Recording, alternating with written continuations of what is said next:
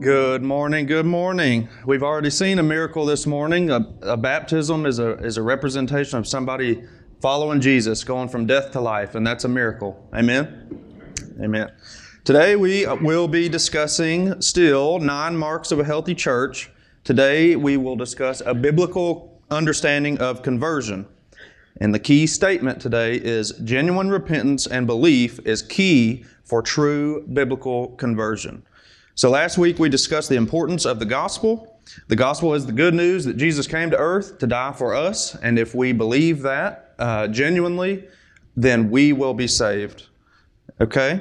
So God the Father sent His Son Jesus, who is also God. Uh, Jesus then sent the Holy Spirit, who was also God. And I erased this this morning, but now the Holy Spirit's telling me to reveal this. I saw a this week. I saw an illustration of the Trinity. Uh, somebody was somebody they had a board to draw on. I don't have a board to draw on, but imagine the Trinity. So God is God, the Father, God is Jesus, and God is the Holy Spirit. So we have three different color markers. So God the Father, we have a blue marker, and we draw we draw a circle, and that represents God. God the Son, Jesus, is a red marker, and we and we same circle, different color, same God. The Holy Spirit is a green marker, same same circle, so that's the three in one nature of God. He is three in one. That's what we call the Trinity. And I saw that little circle deal this week, and I, I thought I wanted to share it with you. And then I erased it this morning, and I thought I don't need to do that. And now I'm still up here talking about circles. So now you know. You see God as a three colored circle now for the rest of your life. That's probably not good. Okay, so today we're going to discuss a biblical understanding of conversion. And before I do that, I just want to pray. Heavenly Father, thank you for the baptism that we got to witness today and be a part of. Thank you for bringing people from death to life because that's why we're here. If we're saved, we come here on Sundays, like Rodney said, to worship you and put all the other stuff that we're busy doing aside. Uh, we, we, should be worshiping you all the time, but this is this church service is a special time of worship, worship that we come here together to worship and praise you. And um, I just pray that today is fruitful and that. Uh, we we're able to see in this church people come go from death to life. And I pray this in Jesus' name. Amen. So, the gospel is the message, the good news, and conversion is what happens in our lives when the gospel message transforms us. Conversion is change, and the English definition of conversion is the process of changing or causing something to change from one form to another. And as we talk about this change today or conversion, we're going to focus on five questions. And these five questions are in the bulletin if you want to follow along in the bulletin and make notes. And question number one is this Is change needed? And these questions come from the Nine Marks book that I'm studying. So, question number one is change needed? So, we are pretty good, aren't we? Aren't we, as people, we're pretty good. We're, we're pretty good. Does anybody agree with that? We're really not that good. There's really no good in us at all. So we don't need to change anything, do we? We definitely don't need to push our beliefs on anyone else, do we? People are generally uh, good, aren't they? Well, the answer to that is no. The Bible is quite clear on this. Change is needed. We are not okay. I am not okay. You are not okay. They are not okay. Change is needed. Conversion is needed. And Ephesians chapter 2, verse 1 says this once you were dead because of your disobedience and many sins. So don't don't freak out back in the sound booth. I only gave you I only gave you John chapter 3 and it's at the very end. So y'all can rest easy for a minute. Ephesians chapter 2 verse 1 says, "Once you were dead because of your disobedience and your many sins." So we can smell the need for change in this verse. Once you were dead because of your disobedience and many sins. This means that before conversion, we are spiritually dead. We are rotten, we are black hearted, and we are no good. Does anybody agree with that? Ephesians chapter 2 goes on to say, You used to live in sin like the rest of the world, obeying the devil, the commander of the powers in the unseen world. He is the spirit at work in the hearts of those who refuse to obey God. All of us used to live that way, following the passionate desires and inclinations of our sinful nature. By our very own nature, we were subject to God's anger, just like everyone else. But God is so rich in mercy, and He loved us so much that even though we were dead because of our sins, He gave us life when He raised Christ from the dead. It is only by God's grace that you have been saved. So we are in desperate need of God's grace, and yet God owes His grace to no one. We deserve punishment, and God graciously gives us a way out by sending Jesus to earth to save us. So, when we begin to understand how broken and sinful we are, we will welcome this change in our lives. So, question number one is change needed? Yes, change is needed. Conversion is needed. Moving on to question number two is change really possible? Was this change possible in the life of Paul? Well, when we read scripture, we know that yes, that change is possible in the life of Paul. The man was persecuting Christians. He was on the road to Damascus. Jesus meets him there and says, Paul, why are you persecuting me? Jesus, I am Jesus. You're persecuting me. What's the deal? And a few verses later, Paul was saved, baptized, and began preaching Christ. So he was one way, he meets Jesus, he's another way. And that reminds me of if anybody watches The Chosen, Mary Magdalene says, I was once this way, and now I'm this way, and the only thing that happened in between was that Jesus showed up. And that same thing happened to Paul. He meets Jesus on the road to Damascus, and he was changed. So, is change really possible? What's the answer to that? Yes. It was possible for Paul, it's possible for you and I. Change is possible, conversion is possible, salvation is possible. Question number three it, What change is needed? If there is a need for a change, what is the change? And this is a one word answer repentance. We need to repent. So, in on this, this is our sinful nature over here. All this dirty mess that we desire of this world, uh, chasing after all these things that don't mean anything. That's our sinful nature. That's what we're we're following after before God changes us we are following all this dirty mess, and God is over here in purity and goodness and joy and love. And repenting is turning from this mess over here and turning towards God who saves us. That is the change that is needed is we we we need to turn from living for ourselves and turn towards living for Christ. That is what repentance is. It's turning from sin. Repentance and belief is the key to salvation. And it's really quite elementary. And as adults, for some reason, we, we want to make it more complicated than it actually is. And Jesus says this in Matthew chapter 18. At that time, the disciples came to Jesus, saying, Who is the greatest in the kingdom of heaven? And calling to him a child, if Parker was paying attention, I'd pull him up here. And, and calling to him a child, he put him in the midst of them and said, Truly I say to you, unless you turn and become like children, you will never enter the kingdom of heaven.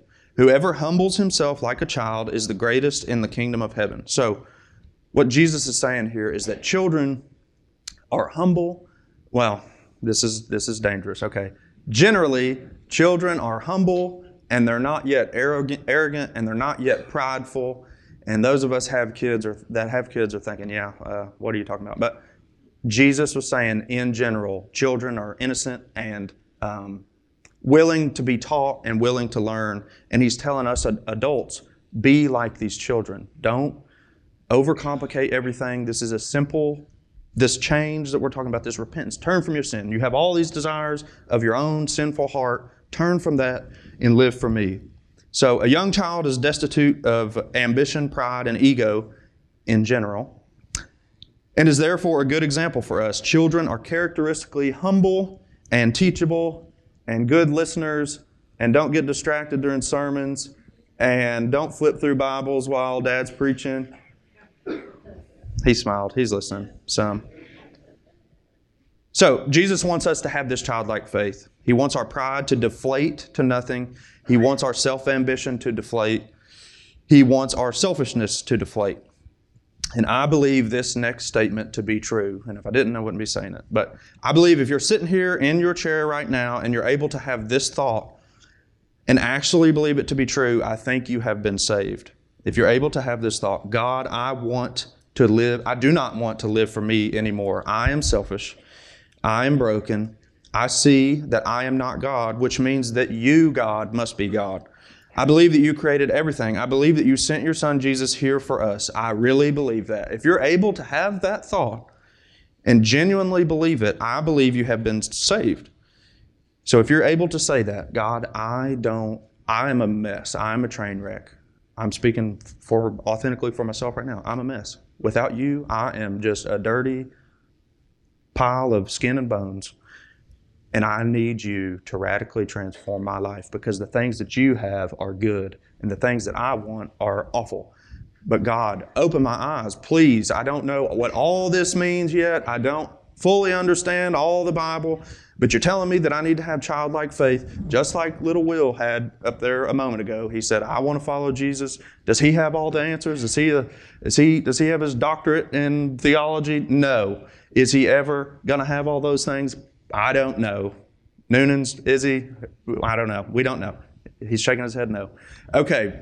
Childlike faith, God's calling us to that. So if we believe that we are awful, sinful mess, that's step number one. Because we can't turn from our sin until we understand that we are sinful. So when we turn to God, that is when salvation occurs. This is when conversion occurs. So, if that, this is you today, the next thing you need to do when we have invitation time or right now, you can come forward and say, That is me. I am sinful. I am broken. I need God to carry me through this life on this earth and forever. You can come forward. You can stand up in your chair. You can do a backflip down the aisle and roll around like a crazy person. I don't care. But there's water in that baptismal. John Scott loved when we fired that sucker up. Now we've got Mark and Elizabeth firing that thing up. I really expected the rubber duckies to be in there this morning, but they weren't. But if this is you, I'm, I'm, making jokes here, but this is not a joke. If, if you recognize yourself as sinful, in need of Jesus as your Savior, be baptized. Say it out loud to everybody here. Keep coming to this church and let God make you holy over time, okay? Jesus is telling us right here in the book to put our pride aside, follow Him if we want to enter the kingdom of heaven. He says it's so easy to understand that even children are able to understand. So, why do we adults make it so complicated? I will never know. Repentance, belief, God's sovereign power to save, that is biblical conversion. So, today we're talking about biblical conversion. That's what has to happen repentance, belief, and God's power to open your eyes to reveal that truth to you.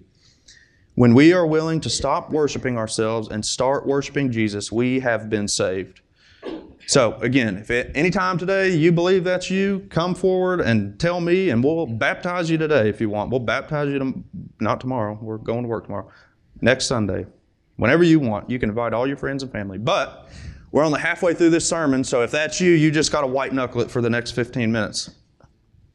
So, question number four Parker, will you please stop flipping that book? Thank you. I wouldn't do that to any other children, just mine. Sorry. Disclaimer. Question number four What will this change involve? What will this change involve? There are a few things salvation is not. Walking down this aisle, though I just told you to do it, will not save you. Being baptized does not save you. Attending your church your whole life does not save you. Sunday school does not save you. A mission trip does not save you. Even saying that you're saved does not save you. What saves you are these things genuine repentance and turning away from your sin, genuine faith in the belief that God is who He says He is and does what He says He does. Salvation is not a New Year's resolution where we can just say, okay, I'm dirty and I want to do better, and I think if I go to church, God's going to change me, and He will, and He can. But salvation isn't isn't just a, I want to clean up my life kind of thing. It's a miracle of God to reveal biblical truth in your life. That's what salvation is. So, genuine repentance, genuine faith, and God's sovereign power to open your eyes to that truth. So, when we begin to realize that we are not God and God is God, we begin to have genuine faith that God is the creator of all things and He's in control of all things, and He sent Jesus as the payment for the death that we deserve. That's when we have been saved, when we, when we believe these things. For if you confess with your mouth that Jesus is Lord and believe in your heart that God raised him from the dead, you will be saved. Does anybody did anybody buy the Mark Dever book, the Nine Marks book? Is anybody going through it? Is it good? Are you enjoying it? Yeah, it's really good. It's really it's easy to read and it makes really good sense. But in his book, he makes a few points. He makes he makes all kinds of points, but in this chapter he says there are people that are saved there are people that are saved that may not believe that they are saved because they're so bogged down in their sin. Excuse me.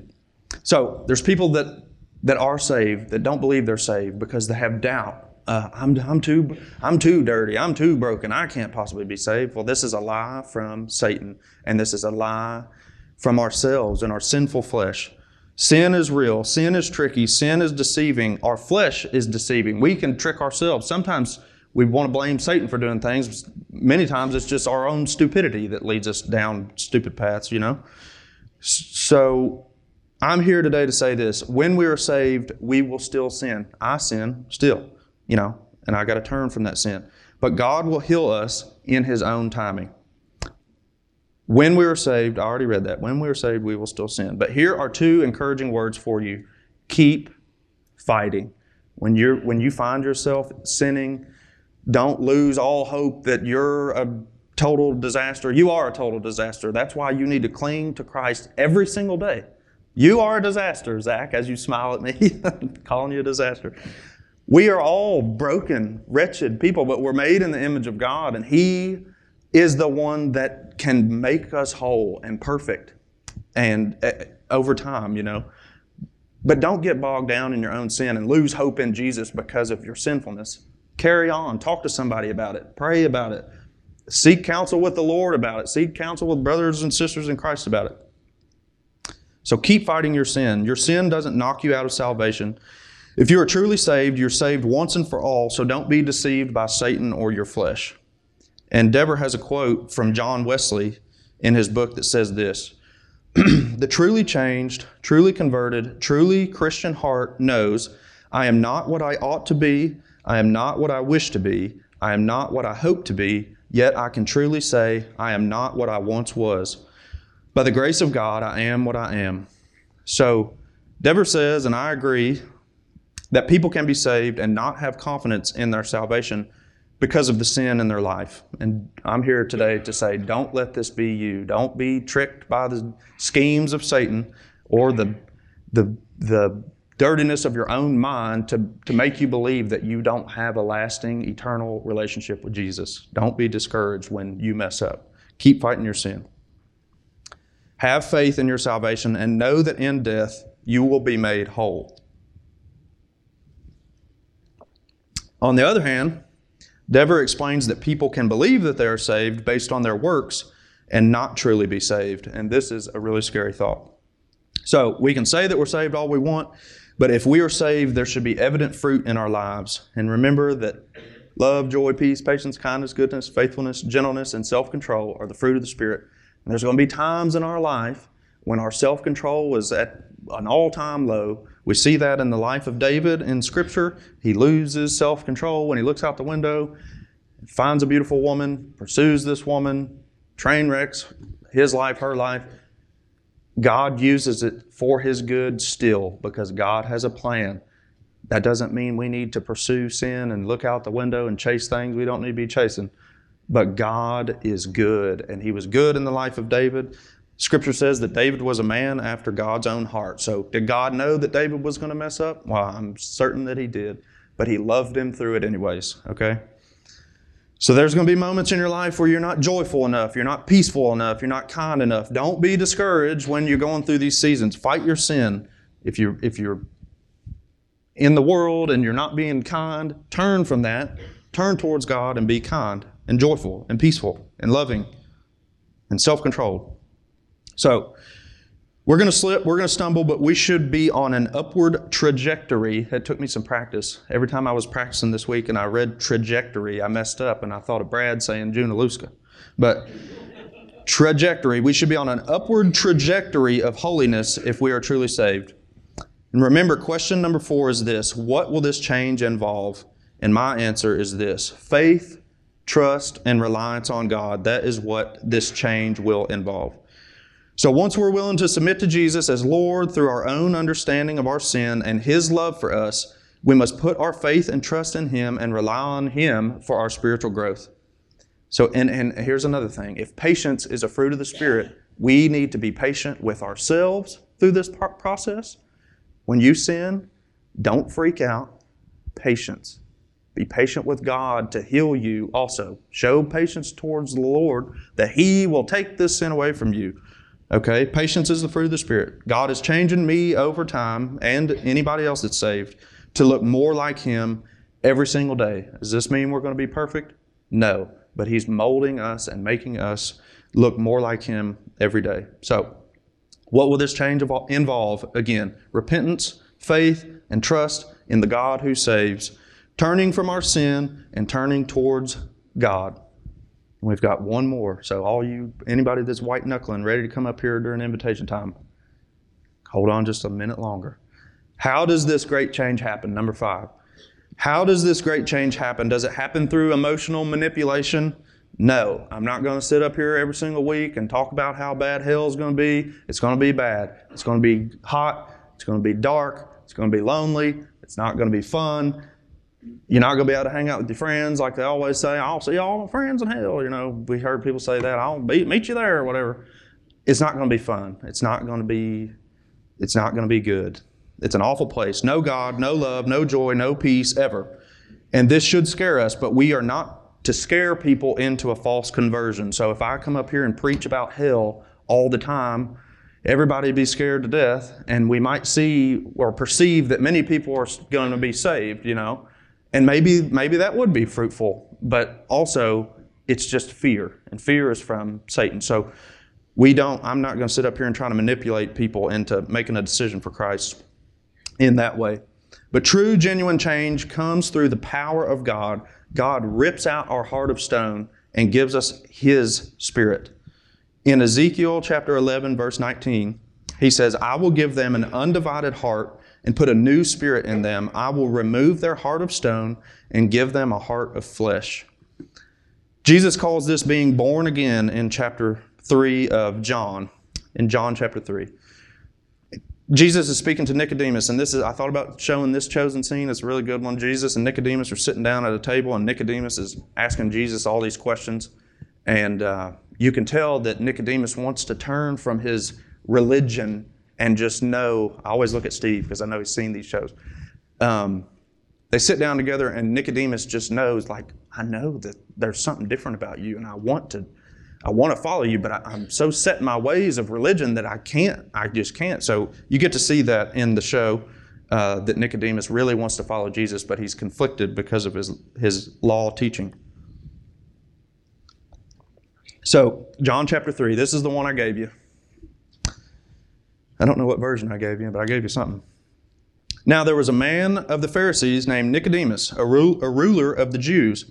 This man came to Jesus by night and said to him, Rabbi, we know you are a teacher come from God, for one can for no one can do these signs that you do unless God is with him. Jesus answered him, Truly, truly, I say to you, unless one is born again, he cannot see the kingdom of heaven. Nicodemus said to him, How can a man be born when he is old? Can he enter, uh, a, hold on now, can he enter a second time into his mother's womb and be born? Jesus answered, Truly, truly, I say to you, unless one is born again of water and the Spirit, he cannot enter the kingdom of God. That which is born of the flesh is flesh, and that which is born of the Spirit is spirit. Do not marvel that I said to you, You must be born again. The wind blows where it wishes, and you hear its sound, but you do not know where it comes from or where it goes. So it is with everyone who is born of the Spirit. Nicodemus said to him, How can these things be? Jesus answered him, Are you the teacher of Israel, and yet do not understand these things? Truly, truly, I say to you, we speak of what we know and bear witness to what we have seen, but you do not receive our testimony. If I, if I have told you earthly things and you do not believe them, how can you believe if I tell you heavenly things? No one has ascended into heaven except he who descended from heaven, the Son of Man. And as Moses lifted up the serpent in the wilderness, so must the Son of Man be lifted up, that whoever believes in him may have eternal life. For God so loved the world that he gave his only Son, that whoever believes in him should not perish but have eternal life. For God did not send his Son into the world to condemn the world, but in order that the world might be saved through him. Whoever believes in him is not condemned, but whoever does not believe is condemned already, because he has not believed in the name of the only Son of God. And this is the judgment. The light has come into the world, and people love the darkness rather than the light because their works were evil. And that's where the repentance comes in. We are evil. We must go towards the light that is God.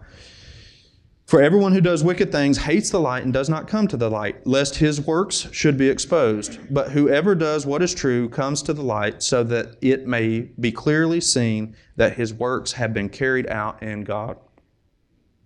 Truly, truly, I say to you, unless one is born again, he cannot see the kingdom of God, is what Jesus says. And I remember the first couple times I heard born again, I thought it was kind of like a uh, cheesy, uh, you know, this is pre salvation. I thought it was like a cheesy Baptist lingo or something, you know, you got to be born again. It's how you always hear it, you know. But it's biblical, it's the words of Jesus. And he says we must be born again. So, our final question of the day, number five how does this great change happen? And I want to rephrase the question to the words of Jesus How can one be born again? Nicodemus asked if we're supposed to go back into our mother, and then Jesus in in the chosen, he they all they had a little laugh about that. But um, a person is born again when these things happen in their life. A person is born again when they hear the message of the gospel, they understand their own personal sinfulness and brokenness, and God gives them ears to hear the good news of the gospel and genuinely believe that they are sinful and broken and doomed to eternal separation from God forever if they do not believe.